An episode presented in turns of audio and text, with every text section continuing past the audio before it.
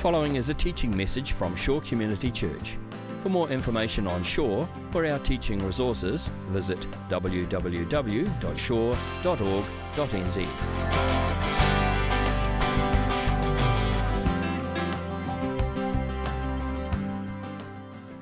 Okay, so we're uh, last week we started this series called Your Church, and it's not an apostrophe error. It's actually supposed to be spelt that way because uh, what we're trying to emphasize is you are the church. We are the church, and what we're trying to do essentially is is to shift the conversation away from talking about church in the third person to talking about church in the first person. So rather than talking about the church should do this or the church is like that, we want to start talking about we. We are like this and, and, and we are this and, and we could do that so that we see ourselves not just as getting involved in a church or, or being kind of part of a church at a distance, but as integrally involved. That we're equally responsible equally part of this thing, equally involved. that We are all, by definition, members of this living, breathing body called the church. And so last week, we just looked at an initial statement, just very simple statement about the church, which was that Jesus loves the church. That Jesus loves the church. And if we love Jesus, we ought to love the church. We talked about how, in spite of all its weaknesses, Jesus loves the church. In spite of its dysfunction and its shortcomings and its brokenness and its sinfulness. And we could catalog all of those things forever. But in spite of all that, Jesus still loves the church because the church is his bride, and therefore he calls us to love the church, to embrace the messiness of the church, to embrace the ugliness sometimes of the church, and to, to be for the church, to be, to be part of, in the deepest sense, the church, because this is what Christ wants for us, and He calls us to live out His vision for the church. And that's what we're going to look at over the next few weeks. So we're going to be in one chapter of Scripture for the next several weeks, just a single chapter of Scripture, and that is Romans chapter 12. Later in the year, we'll, we'll work through a whole book of the Bible in Exodus, but uh, we're going to sort of do the opposite for a few weeks and just spend more time in one concentrated part of Scripture. And it's a very dense chapter of Scripture, so we're going to take it fairly slowly in Romans 12. But it's a significant chapter because it paints a picture of the church community. Not a perfect picture, I don't think, not a picture of a perfect church, because Paul is writing this letter. Paul of Tarsus is writing Romans 12, uh, the whole book of Romans, and he's not writing it to a perfect church. He's not writing this to a bunch of people that have completely figured out church life. He's writing this to some house churches in Rome in the middle of the first century, Christians living in Rome. And that community of Christians in Rome was a very mixed community. It was a socially mixed community. It was a racially mixed community. So you had there uh, not only Jews, but people from a whole lot of other nations within the Roman Empire as well. And a big struggle within this church was figuring out what it means and how to live together and be together and get on together as a very racially mixed group. That was causing some problems. That was causing a lot of friction. And so Paul writes into that situation to talk about the way in which Jesus has reconciled Jew and Gentile, Jew and non Jew, to God and to one another as the community of faith. And then we're going to we're going to look just section by section at this particular chapter in Romans 12 where he really turns to give some practical and pastoral advice for living together as a church. And what I thought we'd do because we're just taking two verses today, just the first two verses of Romans 12. I thought that we would read this together. As a church, as an act of worship, to read these verses uh, together. So the verses are going to be on the screen. I think here they are. And uh, let's read them from here. This is the NIV translation. We'll read these together and then talk about it. Here we go. Therefore, I urge you, brothers and sisters, in view of God's mercy, to offer your bodies as a living sacrifice, holy and pleasing to God. This is your true and proper worship. Do not conform to the pattern of this world, but be transformed by the renewing of your mind. Then you will be able to test and approve what God's will is his good, pleasing, and perfect will. So it's interesting, isn't it, that the, the first subject that Paul dives into is the subject of worship. This passage is really like a, a pivotal passage in Romans. Uh, that word, therefore, the very first word, is the hinge on which the whole book of Romans turns. Paul spent 11 chapters laying a theological foundation, and now he turns in chapter 12 to start giving more practical and pastoral wisdom. And it all turns on, therefore, and the first subject that he wants to dive into is the subject of worship. And, and for us, as contemporary people, Christians, that word worship will trigger a whole lot of associations for us. We hear worship, and what we tend to think is the stuff that happens on this, in this space here, generally, right? Most, I think most contemporary Christians would make that association that when we think of worship, we think of what happens up here, or at least from here, on a Sunday in church, right? This is worship. You have a worship leader here, you have the worship team here, we're singing the worship songs together, worshiping before the great and mighty screen, which gives us our worship words. And so worship is this act, this thing that we do on and off for 90 minutes on a Sunday. Basically, that's, that's, that's the deal. But when we get to this passage, which is arguably one of the most significant passages on worship in the Bible, what you notice is there is no mention of music here.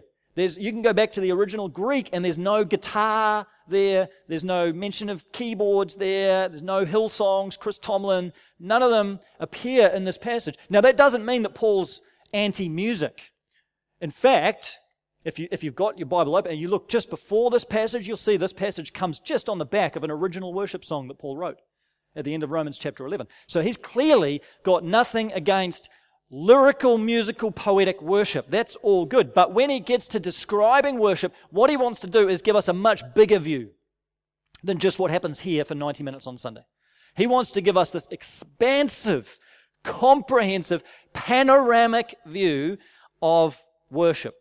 And so we've got to, in a sense, put aside our preconceptions, our narrow little conceptions of what worship is, and let this passage start to redefine worship for us from the ground up. So, let's walk through it. Paul says, Therefore, I urge you, brothers and sisters, in view of God's mercy. Paul has just spent 11 chapters describing in great detail God's mercy. That's what the first 11 chapters of Romans is. It is an exposition of the mercy of God. And Paul has talked about how all of us no matter who we are or where we're from, we all stand as sinners under the judgment of God. That we're all sinful, but God has revealed his righteousness. God's revealed his mercy by sending us Jesus as an atoning sacrifice for our sins. He's reconciled us to God. He's reconciled us to one another in this spirit filled community of the Messiah. That's, that's effectively Romans 11, 1 to 11 in 20 seconds. That's Romans 1 to 11 is this great big view of God's mercy. And now Paul says, worship is to be done in view of all that. So the first thing that we should say about worship is that worship is always, always, always a response to the mercy of God.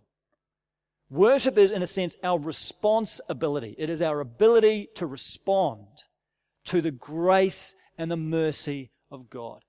Worship is always a second word. It's never a first word. The first word is always with God. God always speaks the first word. And, and the word God has spoken to us is yes. God's word to us is yes. Yes, you are loved. Yes, you are precious. Yes, you are chosen. Yes, you're forgiven. Yes, you are mine. And now worship is our invitation to respond to that, to respond to it with our lives. Worship, in a sense, is our yes, responding to God's yes to us in Christ Jesus. It's always a response, it's always a second word, it's always to be done in view of the mercy of God. So Paul says, here's what you do. Therefore, I urge you, brothers and sisters, in view of God's mercy, to offer your bodies And that's a bit of a jarring phrase, isn't it? Offer your bodies. We might have expected Paul to say, offer your lives, offer yourselves, offer your hearts. We tend to think and talk about worship as something that's very internal. Worship is, we give our hearts to God, we give our soul to God. But, but Paul specifically says, offer your bodies as living sacrifices. I think he does that for a couple of reasons. One is because he wants us to see our body as the case for our whole self.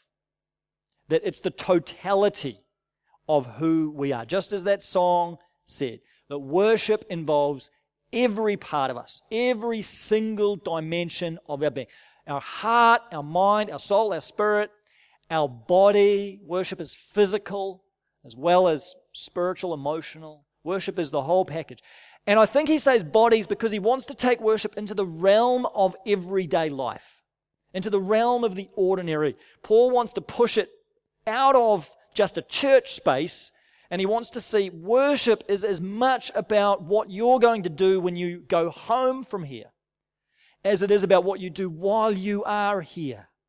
In, in a sense, worship is very, very ordinary.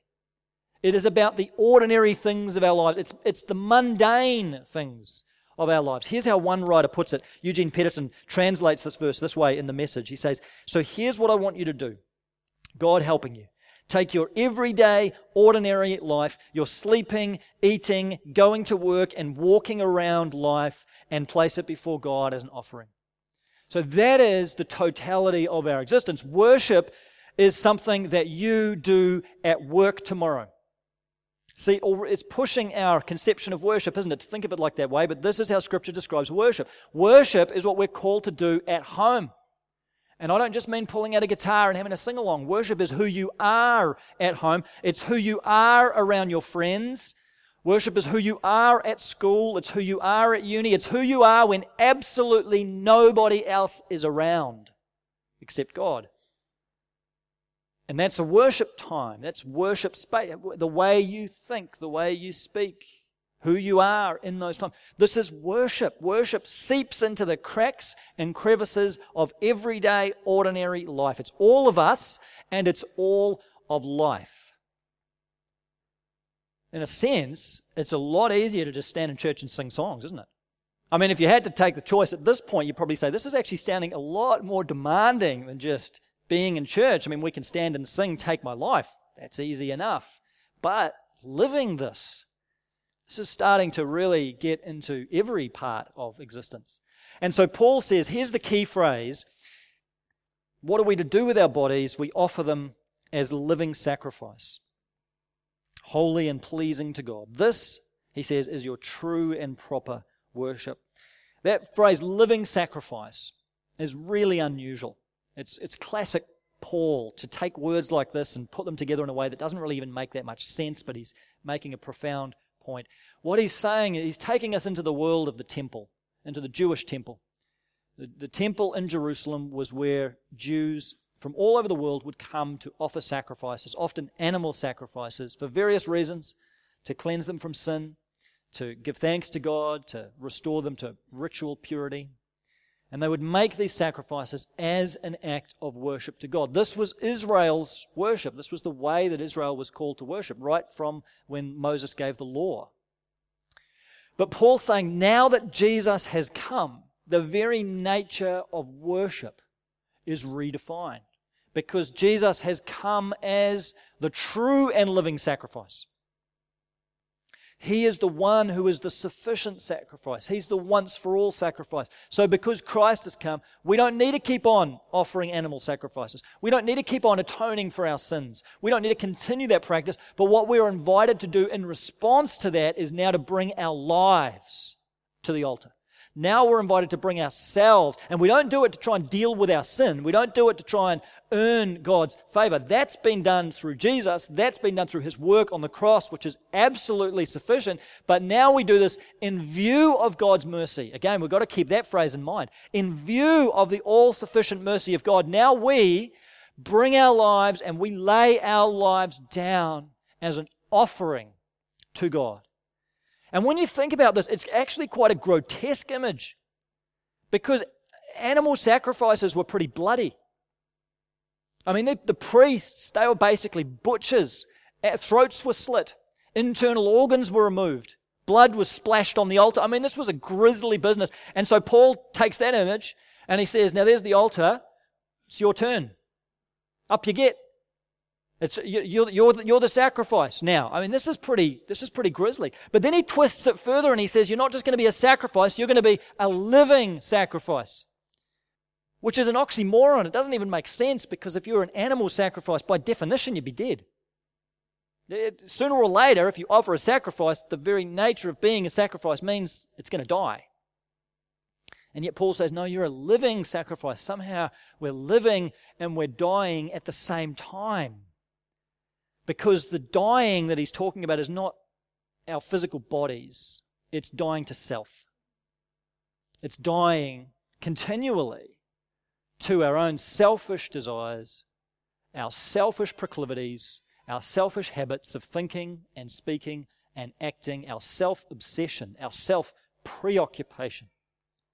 And it is living toward others and toward God continually moment by moment, hour by hour, day by day. That, says Paul, is worship.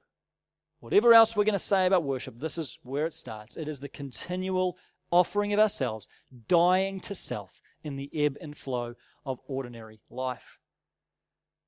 And that's a huge demand.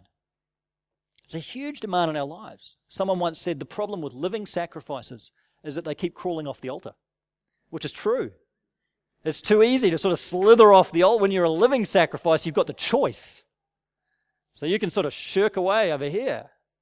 It's a huge claim on our lives, this. Penetrates every part of our existence.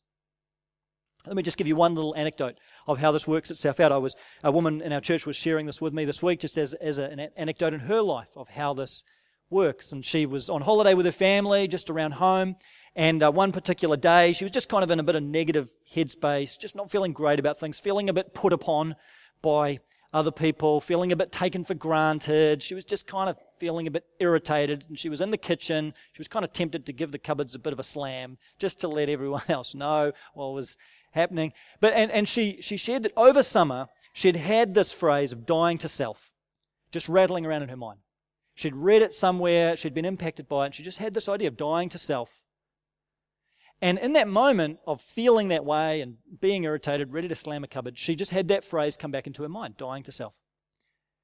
And she said, just in the, in the sheer act of recalling it to mind and just letting that phrase kind of just sit with her there, those, those feelings of frustration and irritability and resentment just seeped away. And she was able to just regain a better headspace and carry on. That's just one little way in which this can work. And it's not always going to be the case that those emotions disappear just by calling to mind that phrase. Sometimes they will, sometimes they won't. But I share that with you just to show you that this is very everyday stuff. This really, worship is about the minutiae of life, isn't it? It's our responses, it's our tone of voice, it's our actions and our reactions, often split seconds. But that is, that's a worship decision that she made that we're choosing to worship or not in the way that we talk in the car on the way home today. You'll worship or not in the car on the way home as much as you'll worship or not in church right now. You're making worship decisions when you interact with your spouse. You're making worship decisions when you interact with your kids. Making worship decisions in the way that you make decisions as a family about your future and how much to involve God, how to process that. These are worship decisions. See, we think, well, yeah, okay, I can, that's kind of discipleship maybe, but w- that's worship. That is worship. But again, even as I'm talking, I can feel that this can so easily lead us down the road of legalism and works and trying to earn and strive and behave ourselves and be better Christians. And so I feel the need again and again to come back to the first part of this passage and say, all this is in view of the mercy of God. Please don't hear this as about trying to perform your way into God's good books. This is our response to God's yes toward us. God's already said, yes, you are accepted. Yes, you are loved. It's not about that. Yes, you are approved of in Christ. It's not about that. But it's about you responding to that out of your own freedom to respond to God's grace, not to try and earn it. So we offer our bodies as living sacrifices. And Paul gives us a couple of phrases in the next verse that flesh out what this means and what it looks like in everyday life. He says in verse 2, and honestly, I find this the most challenging phrase in, in this whole passage. In verse 2, he says, Do not conform to the pattern of this world. Do not conform to the pattern of this world. Let me just give you a couple of ways in which people have translated this verse. J.B. Phillips, in his translation, says, Do not let the world squeeze you into its mold. And then in the message, Eugene Peterson, don't become so well adjusted to your culture that you fit into it without even thinking about it. It's convicting, hey? That is challenging stuff. I'm, I'm hugely challenged by that. Because I think we are so squeezed into the mold of the world around us, aren't we? I think for many, many Christians, we, we look virtually indistinguishable from the world, if we're honest. The way we live, the choices we make, our values, our priorities, the way we just go through life, we look virtually indistinguishable from the world. We're so all about being in the world, being relevant to the world, being among the world. We've just become of it. We've, we're just chameleons just fitting in. We are not a separate people anymore. And God calls us to be a separate people, not to withdraw, not to disengage, but to somehow be different in, the, in, in who we are, in our values and priorities, and the way in which we carry ourselves through life. That we are not to be so well adjusted to our culture that we fit into it without even thinking about it. And I see it in my life. Last year, Josh started school. He's had uh, a term and a bit now of school. And toward the end of last year, he came home with his first report. It's quite cute, really. Five year olds getting reports, you know. And really, all it was is a letter from his teacher about, you know, Josh is fitting in well and he's doing this and that and here's what's happening. And as part of the report, uh, the teacher mentioned that there were a couple of letters of the alphabet that he was getting mixed up. Can't remember what they were, but confusing this with this and that with that. And straight away I thought, no, he's not. No, he's not. What are you talking about? I just felt this sort of righteous indignation rising up within me. You know, it's like, I, I wanted to take him down there right then. It's like, he, he knows his letters. What are you talking about? I've seen him do these letters, you know. I'm so concerned about this, you know. And, and I, I, I think now, I think back, and I would, I would challenge myself with this question Am I nearly as concerned about Josh's spiritual progress, advancement, whatever, as I am about his educational advancement? Because that the educational thing gets a reaction from me. The report card gets a reaction in me. But really, do I care nearly as much about his growing awareness of God, understanding of God, experience of God? Do I care nearly as much about that? It, oh, that's a very challenging question for me. And I think as parents, this is, you know, we, we love our kids and there's nothing wrong with valuing their education. But we've got to take a moment and ask are we so well adjusted to our culture that we care about their educational advancement more than their spiritual advancement? That we care about their musical advancement or their sporting advancement more than we care about their spiritual advancement? None of those things are bad. None of those, they're all good. Of course, we want them to succeed. But that's the problem. We want those things so much, other things get left behind. I heard Tim Keller this week say the problem with the world is not the bad things, but it's the good things that become the best things. That's the problem, hey? It's the good things. No one's wanting to poke a stick at education or sport or music, but it's when the good things become the best things that we have conformed to our culture. And we've become so well adjusted to it, we've just slotted in. And that's a worship problem. That's not just life, that's not just church. This is worship we're talking about.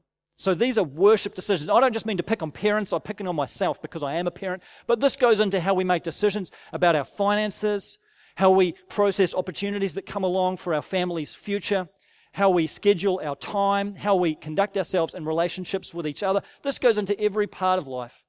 Have we become so well adjusted to our culture? And I, I felt as I was putting this message together, what we need to do just for a minute is just to be still and just let God speak and lay on our heart any way in which this is true for us. Is there any way in which you have become so well adjusted to the culture around you, you've just fitted into it without even thinking about it? And it's compromising your worship of God. It's become an idol. Let's just take a minute now.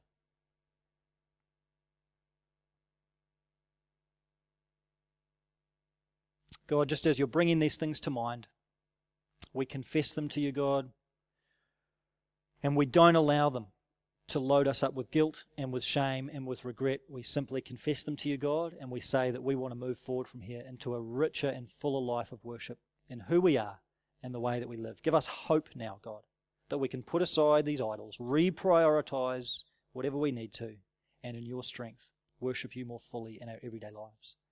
We pray it in Jesus' name. Amen. So, one final phrase, and then I want to pull all this together. On, on the other side of that statement, where Paul says, Do not conform to the pattern of this world, he says, Be transformed. This is the, this is the positive statement. Be transformed by the renewing of your mind. The word transformed is the word morphe, from which we get the word metamorphosis. It's the word that describes that kind of process where the caterpillar changes into the butterfly where there's a change in condition, and this is what our lives of worship are supposed to be a metamorphosis away from a self preoccupied, self governed life towards a life that is lived fully towards God. And Paul says it happens through the renewing of your mind. Not, we're not just talking about behavior, we're not just talking about your conduct, we're talking about a deep internal shift in how we think about life. And that means starting to tell, tell ourselves a bit of a different story, I think. A bit of a different story about life and what the goal of life really is. That the goal of life, the goal of our family life, the goal of our own life, it's not self fulfillment. It's not, it's not even happiness. It's not comfort, convenience, and ease of life. It is Christ.